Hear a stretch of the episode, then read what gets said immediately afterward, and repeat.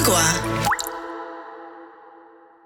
My people, he told them, were in Texas a hundred years before Sam Houston, that wetback from Tennessee. You know why I love that? Because that's what we need more of today. Too many of us Latinos, I'm sorry to say this, I, I spend time on my show doing this, we settle for scraps. We deserve so much more than just scraps. I, I see my compatriots, my peers, my, my, my hermanos, and they argue things like, well, you know, we have to stay in our place to a certain extent too. And you know what? No.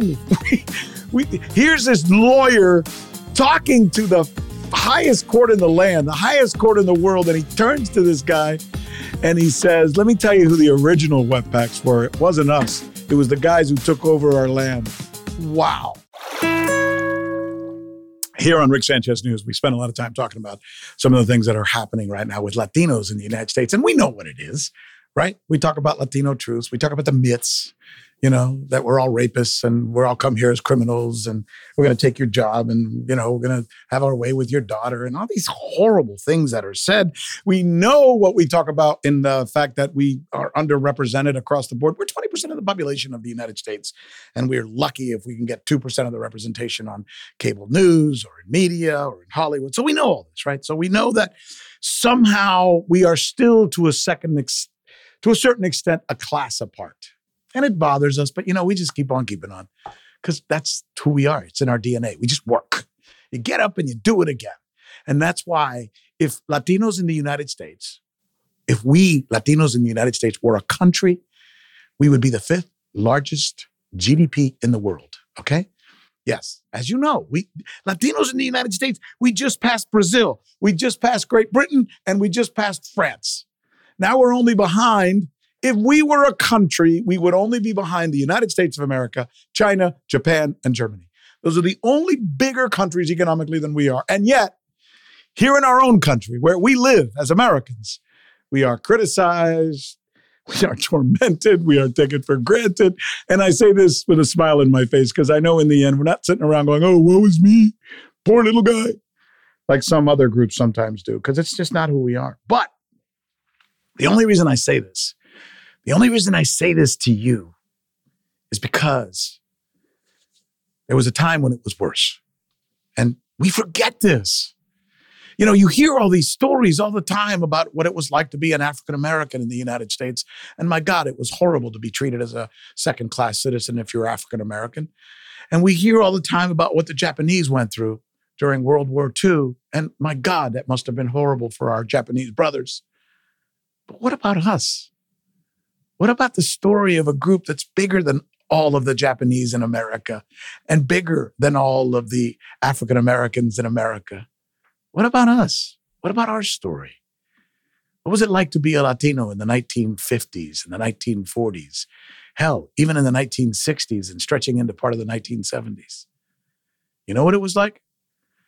This is what it was like. Listen to this woman's voice as she describes this for us. Go. Life in the 1950s was very difficult for Hispanics. We were considered second rate. We were not considered intelligent. We were considered invisible. It was overt discrimination, and not just you can't belong to my country club type, you know, but uh, the, the real rough type. Yeah. In theaters, in swimming pools, even in some public parks, we were segregated. Uh, something, something awful, really. It got to the point where a state restaurant association put out a sign that said, "No Mexicans, niggers, or dogs allowed." Oh my God! And listen, I apologize for the wording that was used there, um, but from a historic standpoint, it's the only word we can use to make the point, to make you understand whether you're a Latino or not, and you're listening to the sound of my voice right now, to make you understand what it was like. People don't know this. Too many people don't know this. You know, they say, well, African Americans weren't allowed to use regular bathrooms. Well, neither were Latinos. Well, neither were Latinos. I mean, I'm about to introduce you to the guy who has put together the the uh, the story, the documentary that you must watch because he takes you through this story. And it's not just a woe was me, gosh, things were really bad.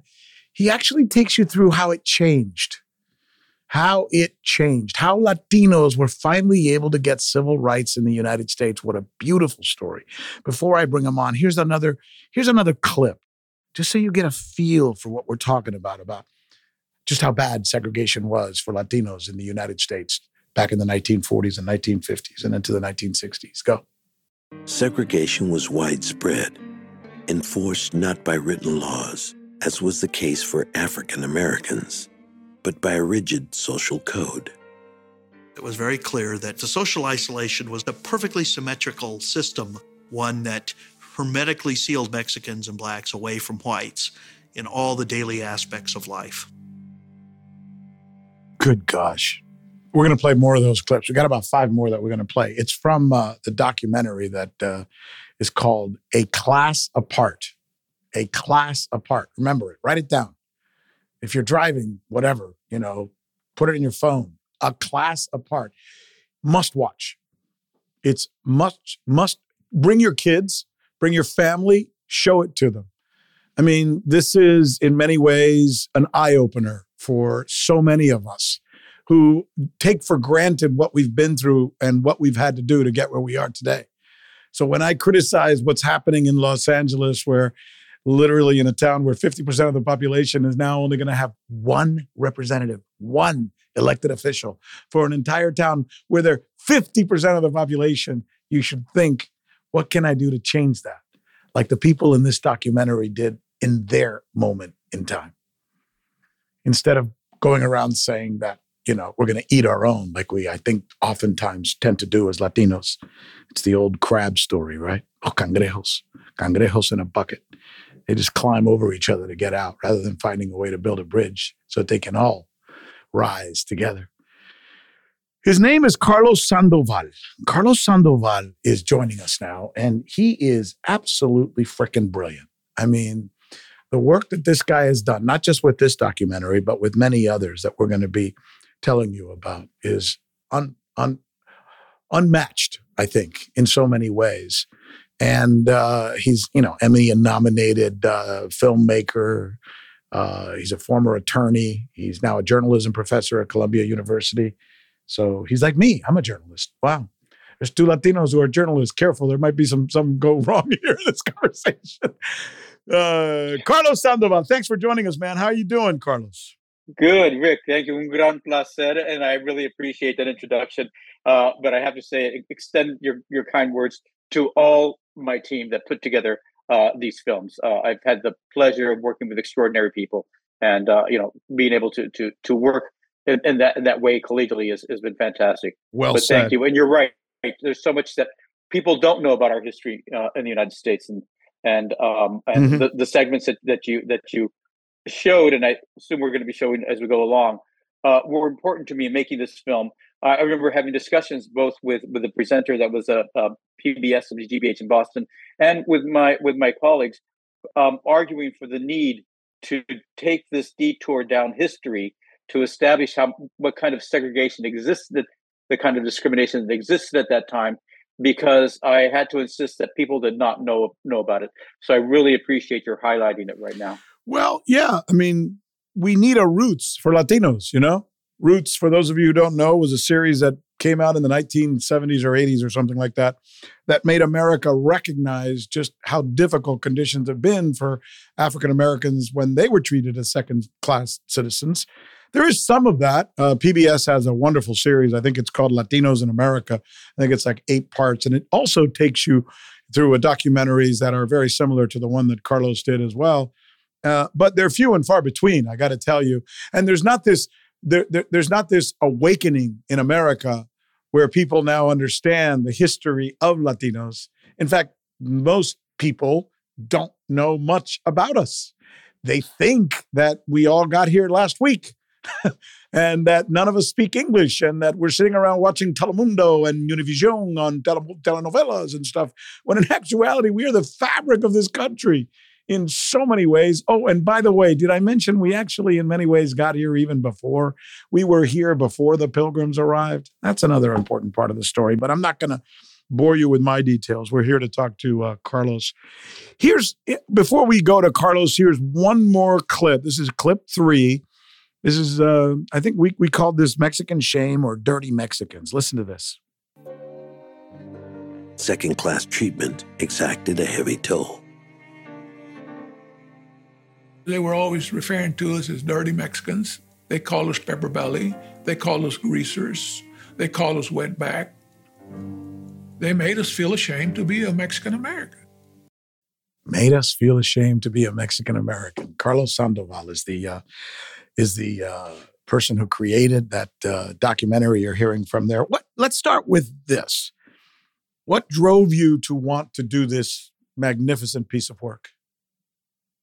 Well, th- th- thank you. Um, you know, several things, Rick. Uh, you you you talk about that that segment where we talk about they made you feel ashamed of being about Mex- being Mexican American. I grew up in, in Southern California, outside of Los Angeles, um, and I grew up in the shadow of all that we we see in this film. I grew up in an area where you know swimming pools used to be Mexicans and blacks could not swim in the swimming pool until Tuesday night because they would we uh, clean the pool out the next day Wednesday for for for the, for the white population you know, schools were, were segregated in Southern California and, and, and Texas until 1948. Um, you know, that, and I grew up on in the Mexican part of town of Navajo that was literally across the, across the tracks. Um, so, you know, that sense of being less than permeated everything that we did and who we were. Um, and you know that that was a very very real sensation. So I I I feel an obligation to tell those stories, to portray uh, to portray that. Specifically with the class apart. uh, what drew me to it was um, I was actually on the subway in New York City on a Saturday morning reading the New York Times, and there was uh, a, a, an editorial piece uh, by Carolyn Curiel um, that uh, th- that talked about the Hernandez versus Texas case. It was the 50th anniversary uh, coming up that year, um, and so I I did not know about this case. I was attracted to it. I was I the whole point of the story is our identity, who we are. Are we black? Are we white? Are we other? Um, how we treated? The inconsistencies of, of what we were. Uh, that was put on trial before the Supreme Court. So for me, as a, a sometime lawyer, uh, the idea that you actually have uh, the judiciary system, the, the apex of it, coming in and discussing who we are in the United States, I found absolutely fascinating. What I, what I didn't know when I went into it on this intellectual basis was the characters that we would find, including Gus Garcia. And we can discuss Gus and Carlos Cadena and the other uh, lawyers who were part of this in, in a moment. You know, it's interesting because the argument, and here's where it gets complex, and now we're going to get into the how this happened. The argument is that Latinos were not black. So to be told you are not black, so you can't ask for the civil rights that blacks are asking for because you're not black. However, they were treated the same way that blacks were treated back then. Blacks argued that they should not have to go to the back of the bus. Latinos had to go to the back of the bus. Blacks argued Latinos, uh, blacks argued they shouldn't have to have a separate bathroom. Latinos had a separate bathroom. Blacks argued that they should have a jury of their peers. Latinos didn't have a jury of their peers. So, in essence, the argument at the time was well, you're not black, but they were treated as black. So, it's a complex argument that suddenly this group of lawyers, these Latino lawyers, had to bring to the nation's forefront, to the courts. And the courts laughed yeah. him out and said, "What are you talking about? You're you're fine. Shut the hell up. You're not at least you're not at least you're not a Negro, probably, right? I mean, that's almost the argument they were making, as absurd and as nasty and as offensive, you know, as that may sound. So all of a sudden, one day, there was a crime that was committed where a young Mexican dude got pissed off at somebody else, and he shot him and he killed him. And he was obviously guilty as hell because everybody saw it. It was in plain view. But now he goes to court and they seat a jury of white, kind of, you know, very non Latino type people. And they're the ones who are going to judge him. It doesn't matter whether he's guilty or innocent. The fact of the matter is, why is he being judged by people who are not his peers, despite the fact that the Constitution says you've got to be judged by a jury of your peers? So these lawyers start arguing this and they lose and they lose and they lose and they lose and they're being laughed out, but they're creating a proper argument. And that is in many ways what this documentary is about. So um, set that picture. Draw make make me that picture, Carlos. I tried to explain it as best I can. You do it far better in your documentary. No, and you did, you, you did a, you, you, did a beautiful job of setting it out. But it's even more complex and more perverse than you laid out, if that's possible. Um, the issue was that uh, Mexican Americans were considered to be white for per- certain purposes, but not white in terms of the, in terms of the treatment. Huh. Um, so, and we became white by law under the Treaty of Guadalupe Hidalgo, which um, ceded over you know swaths, large swaths of what had been Mexico after the Mexican American War. Um, and even though it was not part of, of the Mexican American War per se, Texas, which had succeeded earlier, um, that became part of part of the part of the United States after, after 1848. Um, and but under the Treaty of Guadalupe Hidalgo, uh, Mexican Americans were considered to be citizens, but at that time only only whites could be citizens. So therefore, we had to have been white in order to be citizens.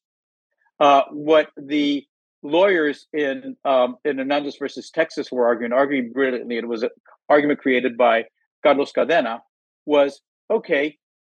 Uh, if we're white, then we should have that that uh, uh, uh, you, you, know we we ha- we should be treated as white, but in fact we're not being treated that way.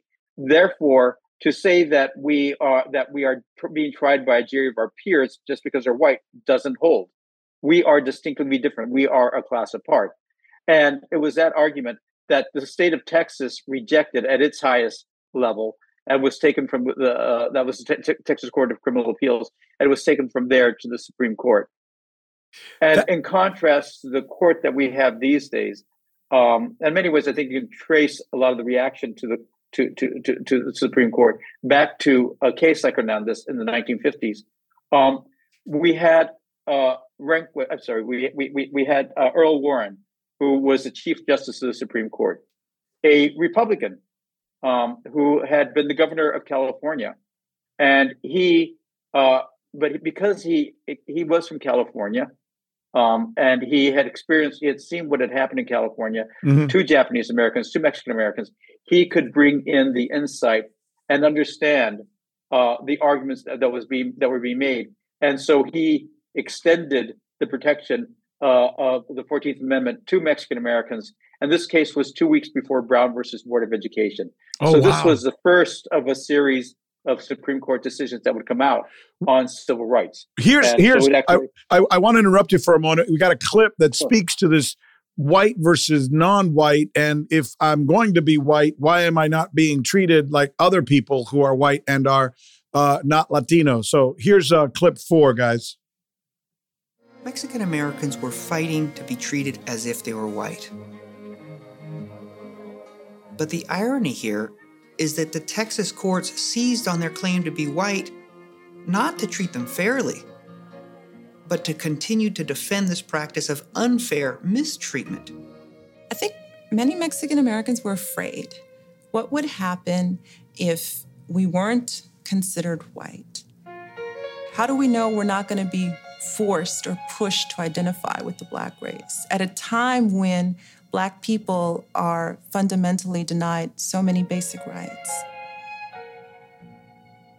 But there's also the element of racism, of the belief among some Mexican Americans that Blackness is inferior.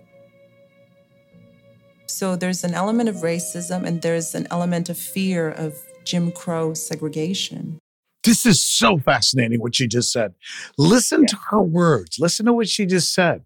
She just said the option we're given is not a good option.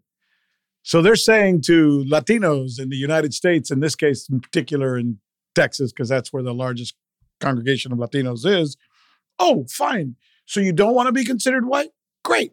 Then we're going to consider you black. And she's saying, but wait, at that time, to be black meant even worse or as bad as what we have now. So we're getting nothing out of this deal. I mean, what a fascinating circumstance for a group of Latinos to find themselves in and for them to then suddenly coalesce the energy to fight through this. And by the way, Carlos will tell you, you know how they did it? They decided to make this case that he was telling you about a little while ago. And they literally went with un plato, you know, with a plate. And they collected 50 cents, a dollar, five dollars. All the Latinos who lived in Texas were tired of being treated like crap. And the poorest of the poor, and even those who maybe weren't so poor, collected their pennies and they got just enough money to be able to pay a group of lawyers to be able to fight this case for them. And that's what this case was that went to the Supreme Court that said Latinos are being treated like second class citizens and this has to end. The freaking Supreme Court of the United States, Carlos. Wow. How inspirational. incredibly inspirational. And I'm glad you so so appreciative the fact that you point out the way they collected that money. It was un peso aquí, un peso allá. You know, what people could. We we actually show in the film the receipt, one of the receipts where they have listed the name of the people and the dollar or two that they gave to the cause. But it really it really took that. Um, it, this was this was something that was scrappy. Um, it was by the seat of your pants.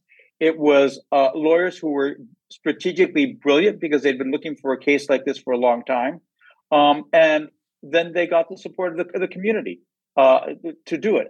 Um, and, and, and I'm also very glad that you that you included that excerpt uh, with uh, Lisa Ramos in there, uh, Professor Lisa Ramos, because it really um, it's the crux of the issue, right? Mm-hmm. Uh, and, and, she talks about uh, the fears of being, if we claim not to be white, then we're going to be less than, and we're going to be identified more like blacks, and that's a risk. Right. But she also talks about the colorism that exists with our community. You know, we didn't want to, we don't want to, we don't want to be considered black. And so there's so much texture and nuance in what she's saying in there. And the jeopardy at which these, these lawyers were, were, were taking themselves because they didn't know if they won this case, would they actually, uh, in some ways, damaging their position in society. Uh, so it's it's a very very complex issue, and that passage just begins to unpack, or at least stress stress out some of the issues that were involved. So they go to the Texas court You've got to listen to me on this story because this is so incredible. So these lawyers, these fine, smart Mexican lawyers, uh, finally get to a court in Texas where they're going to argue their case. And remember, here's the irony: they're arguing to the court that Latinos in Texas should be treated no different than anyone else, that they shouldn't be a class apart.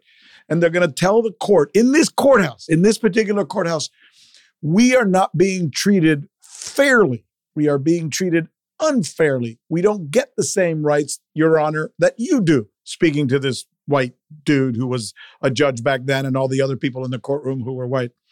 And then as they're preparing this case and arguing, suddenly they have to go to the bathroom, like we all have to go to the bathroom. They go to use the facilities in the courtroom. Listen to this. I mean, this is, you can't make this shit up. They need to go to the bathroom in that courtroom and they realize they're told by the usher when they get outside the courtroom, sorry, you can't use this bathroom. This bathroom is not for Mexicans. This bathroom is not for Latinos. So they go to the basement to use a bathroom that says this is the bathroom for Negroes and Latinos who, you know, who come into this building. Their very case they're making to the court in that courthouse is Latinos are not treated fairly and they end up in a courthouse where there's a bathroom that they can't use because they're Latinos. Here's the clip that explains that. Here it is. During a pause in the proceedings, the Hernandez lawyers sat out a men's room. They found one on the courthouse grounds, but it turned out that there was a problem. The sign said men, but a, a Mexican janitor whispered to them in Spanish that they couldn't use it. And he told them in Spanish that there was another one, hasta pa acá, out, out back. And they went downstairs and they find another men's bathroom downstairs with a bathroom sign that says colored men, hombres aquí, men here. Think of the irony of this.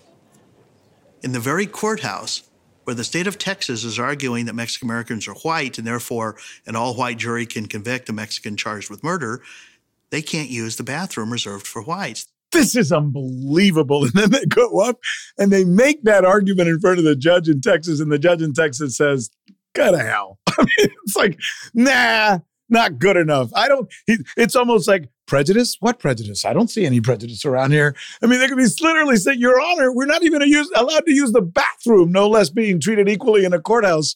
And he's like, eh, sorry, you know, I deny your uh, motion. I deny your case. Get out of here.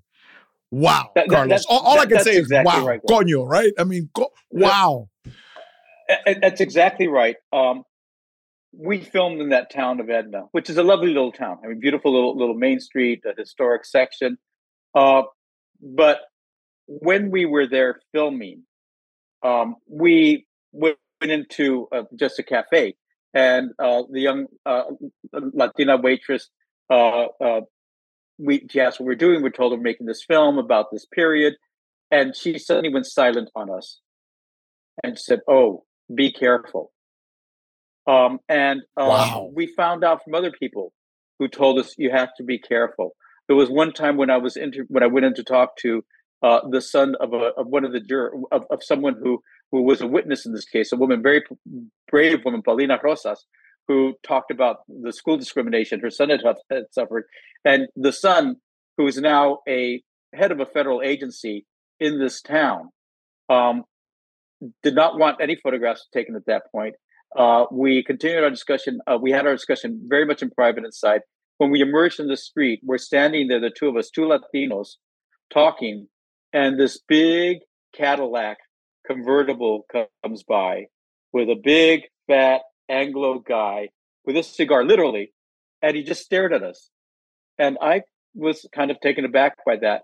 And so uh, I thought, but I'm just making this up. So the other, the, the, uh, Chris Rosa says to me, Did you notice that? That's what we put up with here all the time is that kind of intimidation. Uh, you know, and so this stuff is not in the past. This stuff continues to exist. And this, when we were talking before about being made to feel less than, it's um, it's something that sometimes is hard to exactly point out to but when you're the recipient of it and this is why it was it took both chris and i to uh, uh to confirm for each other this is what had happened in that moment um, and in that town you still have uh, the cemetery which is white black and brown it's still divided in three you can still see those divisions now a lot of that this custom now It's no longer a forced segregation but you still have that kind of of, of, of intimidation that goes on in, in, in, some of these smaller towns. What a fascinating story. So now we get to the point where we actually, as I said, they lost the case in Texas and then they appealed and they lost the appeal. And finally, they ran out of places to take the argument. Only thing left was the Supreme Court of the United States of America. The Supreme Court of the United States of America had never heard a case presented by Latinos, by Mexicans, no less Mexican lawyers. So this was like, wow, are we really going to do this? This is crazy. Let's, this is like going to uh, Yankee Stadium, you know, and playing with the the big boys. This is this is the real deal, and they're going in there to the Supreme Court of the United States to make this argument that Latinos are being treated like second class citizens and Latinos deserve civil rights. However, it would be very difficult to argue a case in the Supreme Court. First of all, they have to accept the case, which they deny 95% of the stuff that's put in front of them. Second of all, it's a big rigmarole. It's expensive. Eh, you got to get there. You got to present the stuff. I mean, this is going to be a lot of money for a lot of people who at the time in Texas don't have that kind of money. They don't, it's not like these are not Rockefellers, right? So they have to collect the money and then the lawyers have to fly there and then they have to do this. So, but finally, they're before the Supreme Court. Here's clip six. Fueled by indignation, Garcia offered the justices a brief irony laced history lesson. My people, he told them, were in Texas a hundred years before Sam Houston, that wetback from Tennessee. you know why I love that? Because that's what we need more of today. Too many of us Latinos, I'm sorry to say this, I, I spend time on my show doing this, we settle for scraps we deserve so much more than just scraps. I, I see my compatriots, my peers, my, my, my hermanos, and they argue things like, well, you know, we have to stay in our place to a certain extent too. And you know what? No, we, here's this lawyer talking to the highest court in the land, the highest court in the world. And he turns to this guy and he says, Let me tell you who the original wetbacks were. It wasn't us, it was the guys who took over our land. Wow. You would have think at that point the, the, the judge would have said, That's insulting. And are you saying that about Americans and that the case closed, right? No, it continues and then it gets even more interesting. Uh, take us through that, if you would, Carlos. Well, that was that argument. The, the lawyer they're referring to there is Gus Garcia. Mm-hmm. Uh, Gus was a brilliant, stunning-looking guy. Um, you know, one of the few Mexican Americans to graduate uh, you, uh, University of Texas Austin, go to, go on to the law school. Um, uh, bedazzled people. Uh, he actually was invited and spoke uh, before the then brand new United Nations, um, and he was he was he was brilliant. Um, uh, and and Gus and Gus was also a country lawyer as well as being a, a very um, uh, sophisticated lawyer.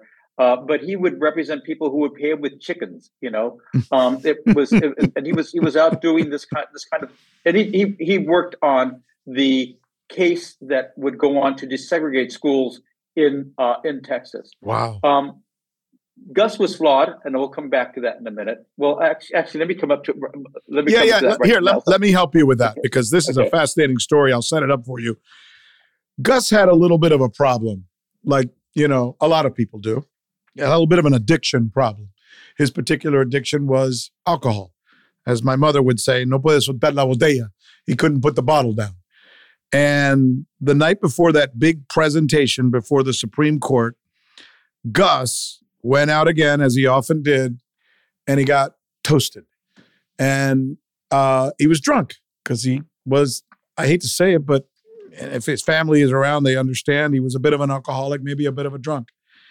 However, he was unbelievably masterful and in rhetoric. So his colleague, by the way, he spent most of the money on booze.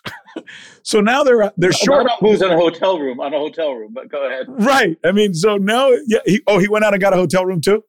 Oh, no, no, no. They, he got he got a fancy suite for them that the rest of them felt was not necessary, but Gus wanted felt he, they should have a certain amount of status. So, so he, he spends their money. He's drunk. Fancy, yeah. Comes back. I don't know, two o'clock in the morning, and the rest of the guys go, "Oh my god, we're done." We're about to go stand in front of the Supreme Court of the United States, and the guy who's going to represent our case, our lead, our attorney, is drunk off his ass on the floor vomiting. so what do we do?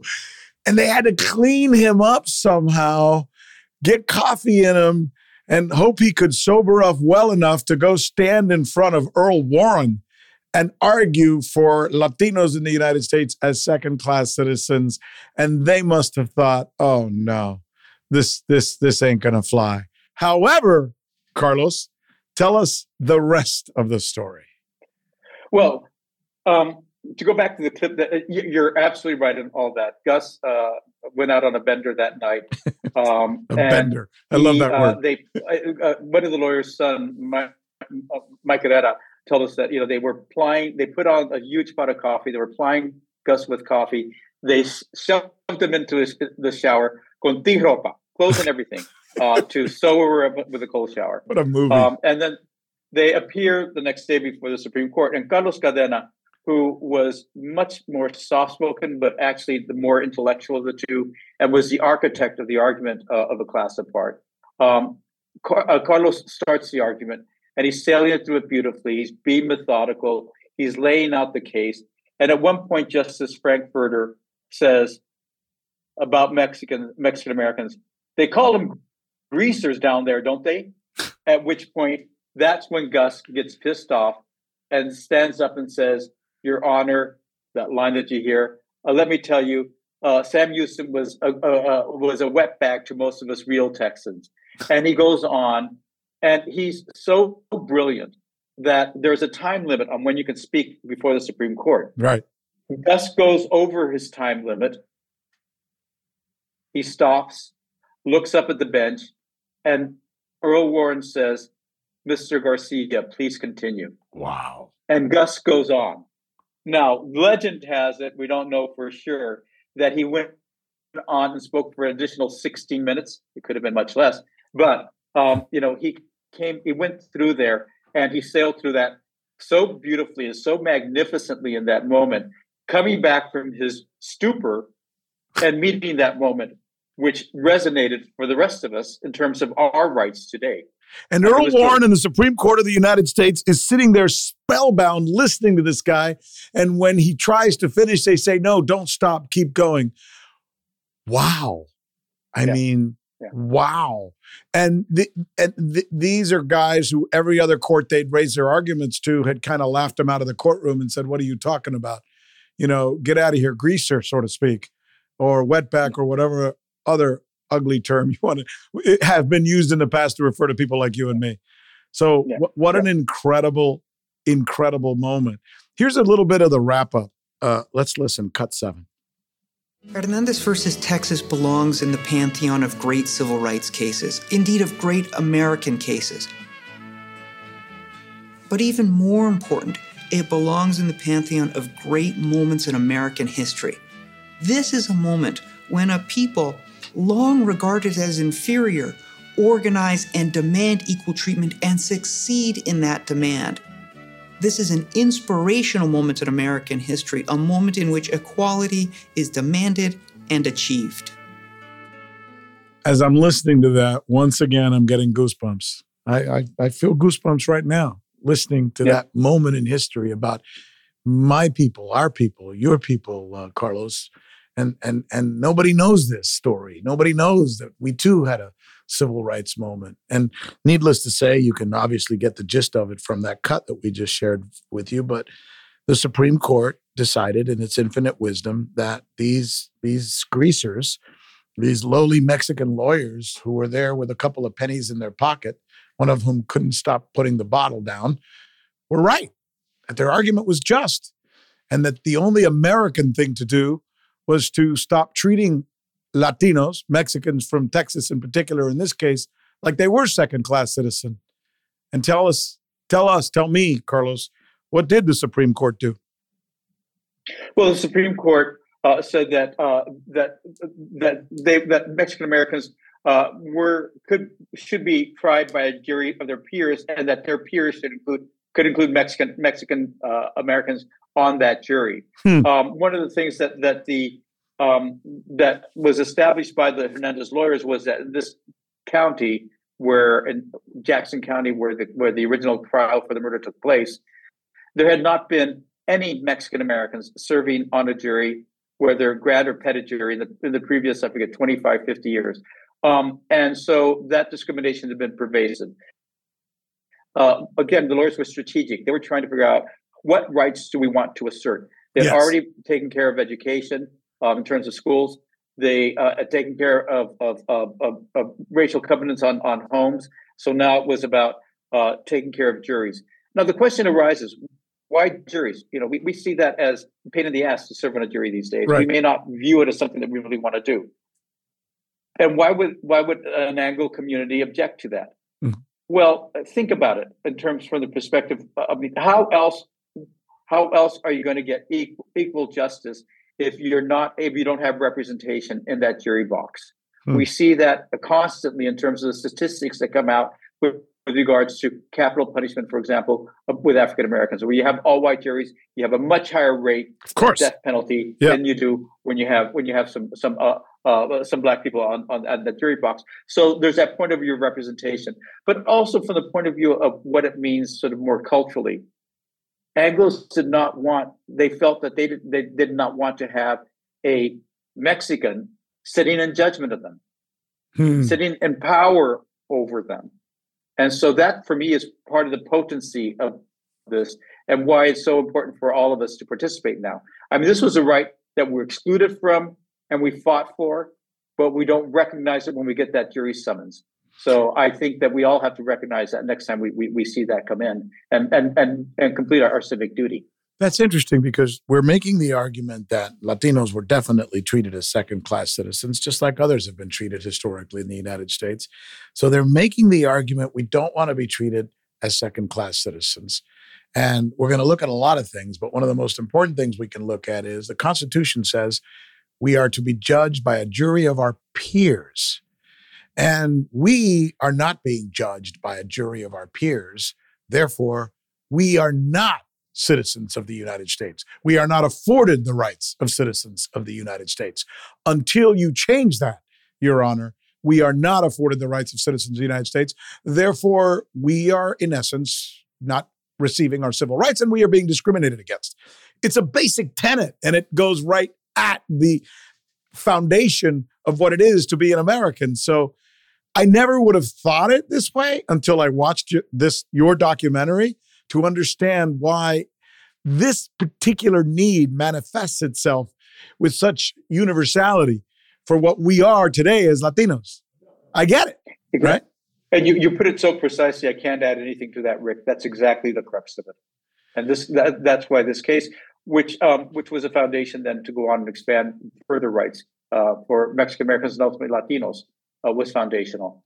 So yeah, it's so important that we get not just you know uh, folks who may have lived that, folks who may be old enough to remember it, but somehow I think just like our friends the Jews, uh, constantly telling people how important their history is, and just like our African American friends are always trying to get their kids and others to understand their history because it makes up our DNA and it's a better way for us to all understand each other. So, j- just as the Japanese with the horrible things that happened to them after uh, World War II, and I could go on and on. I mean, you know, uh, throughout civilization, but but there's a unique thing for us Latinos in the United States. And I want my children, I want my son, who I introduced you to a little while ago, to know this story.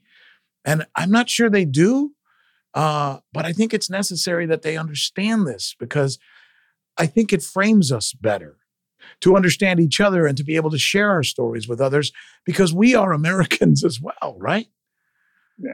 No, I mean, you're, you're, you're completely right. The, we, we need to understand American history in all its texture, nuance, and richness um, and complexities. Mm-hmm. Um, and we, as Latino community, need to understand um, our history because we do come from so many different countries. Uh, uh, we've arrived in this country, uh, or we this country arrived to us, as the case of my family, um, at different points along that history. Um, and and but but we in, in the end uh, we're being treated in many ways the same, which is still subject to some discrimination, still subject to yeah. some uh, speculative uh, mistreatment, not speculative mistreatment, but some speculation as to who we are. You know, those those those, those little issues, issues that come up. Uh, I get asked, "Where are you from?" You know, those those sorts of things that remind us that we're not fully American in some odd way.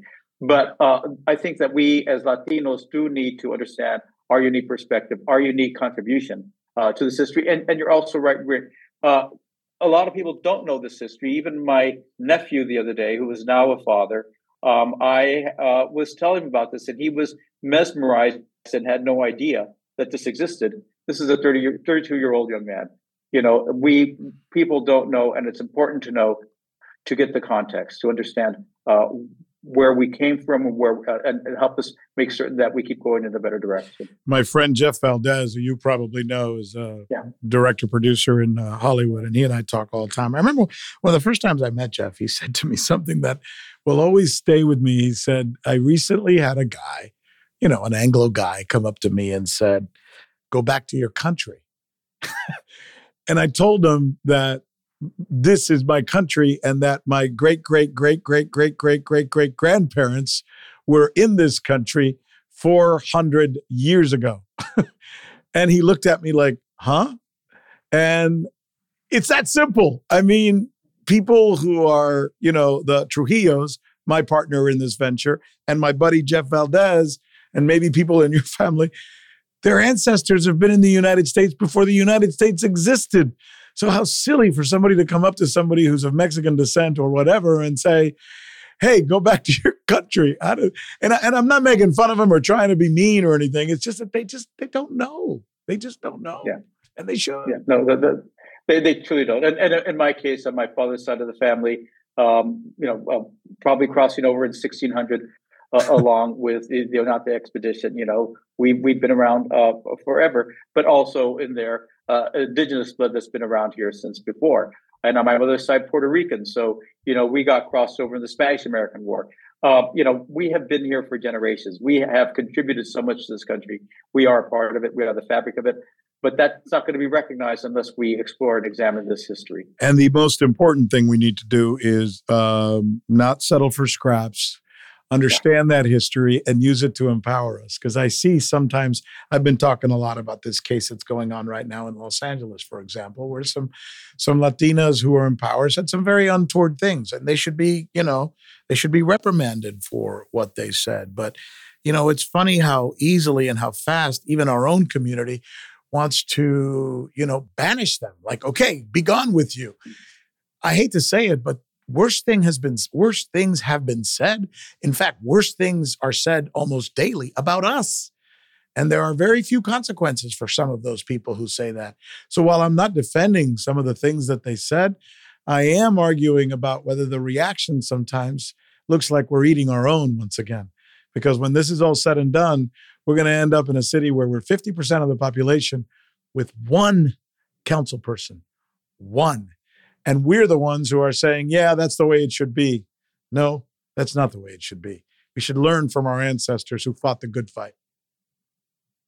Agreed in terms of learning from our ancestors. And and I, I just want to, you, you brought up Jeff Valdez earlier, and I want to, uh, I don't know where we are in our conversation right now, but I do want to point out that uh, the film A Class Apart um, is in development to be made into a narrative major motion picture. Great. Uh, with Eva Longoria as one of the producers on it. Um, it's with a streamer being developed right now. And uh, word has it that maybe Robert Rodriguez would be um, would be directing it. I love Robert. He's a, he's a, good he's a good friend of mine and a good friend of his shows and a yeah. good friend of, so, of Saul Trujillo. He's he's in our family. Yeah, so. exactly, exactly. And uh, and I met actually Robert through Saul at an LDC meeting years ago, and I handed him a copy of A Class Apart, and uh, we think that even maybe to convince them to to to participate in it. But I'm, I'm fearful that the film may in fact not be made uh, because of the sort of consolidation that's going on among streamers, hmm. and as a result of that, the, the less diversity in terms of the product. So um, talk to Saul, get him to put his, his back behind this project because it, it's one that, that's worthy and should be made. He's listening right now, as a matter of fact. I Good guarantee Saul. it. So you can make the pitch to Saul yourself. and if not, so, okay. You, we'll by the way, you, you know who's one of the uh, one of my one of my most ardent uh, listeners of this podcast, and somebody whose uh, judgment and opinion I cherish and value and respect. Um, somebody who's actually much smarter than Saul. Uh, it's his wife, Corrine. So I was going to say it's hard to find anyone smarter than Saul, but I'll, I'll go along with his wife. it's his wife. Yeah, she'll be listening to this podcast as well, and I'm sure she'll call me and comment on it because she is, she like me and like you and like so many of us now are looking at this situation as Latinos in America. And we're not, you know, we're not here to say, you know, oh, woe is me and you know, pobrecitos, you know. That's not that's not our message. Our message is we have to empower ourselves by understanding who we are and the power of what we have so that we can share it with people so that we can help America as the new mainstream of America become a better country as we move forward. That's all we want. So uh, it's an important message. And man, if anything captures that, it's this documentary. So well done. I'm so looking forward to working you uh, Carlos. I'm so looking forward uh, to uh, having more conversations, doing some things together, and and this has been great. What a, what a wonderful conversation. I, I feel like we've really hit on some very important things, and I would encourage anybody listening to the sound of my voice right now. I would encourage them to look at this documentary. I saw it on uh, Amazon Prime. I don't know where else it is. I'm sure it's everywhere, but I saw it last night on Amazon yeah, I, Prime. I think it's also on on on, on iTunes. Um, uh, uh, so you can get it there. But thank you, thank you, Rick, and it's, it's been a, a, great pleasure uh, to be with you and, and uh, tremendous conversation. So thank you very much. Thank you, my friend. Again, it's called A Class Apart. Our show, as you know, is called Rick Sanchez News.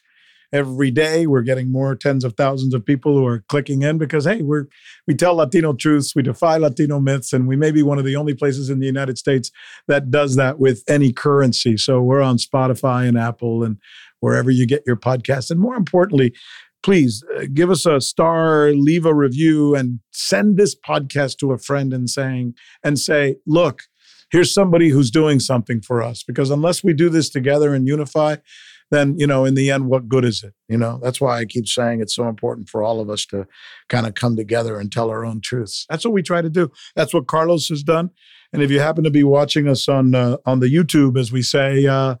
Subscribe. Thank you jerry. Dale ándale y como siempre digo as i always say vamos con todo. Agua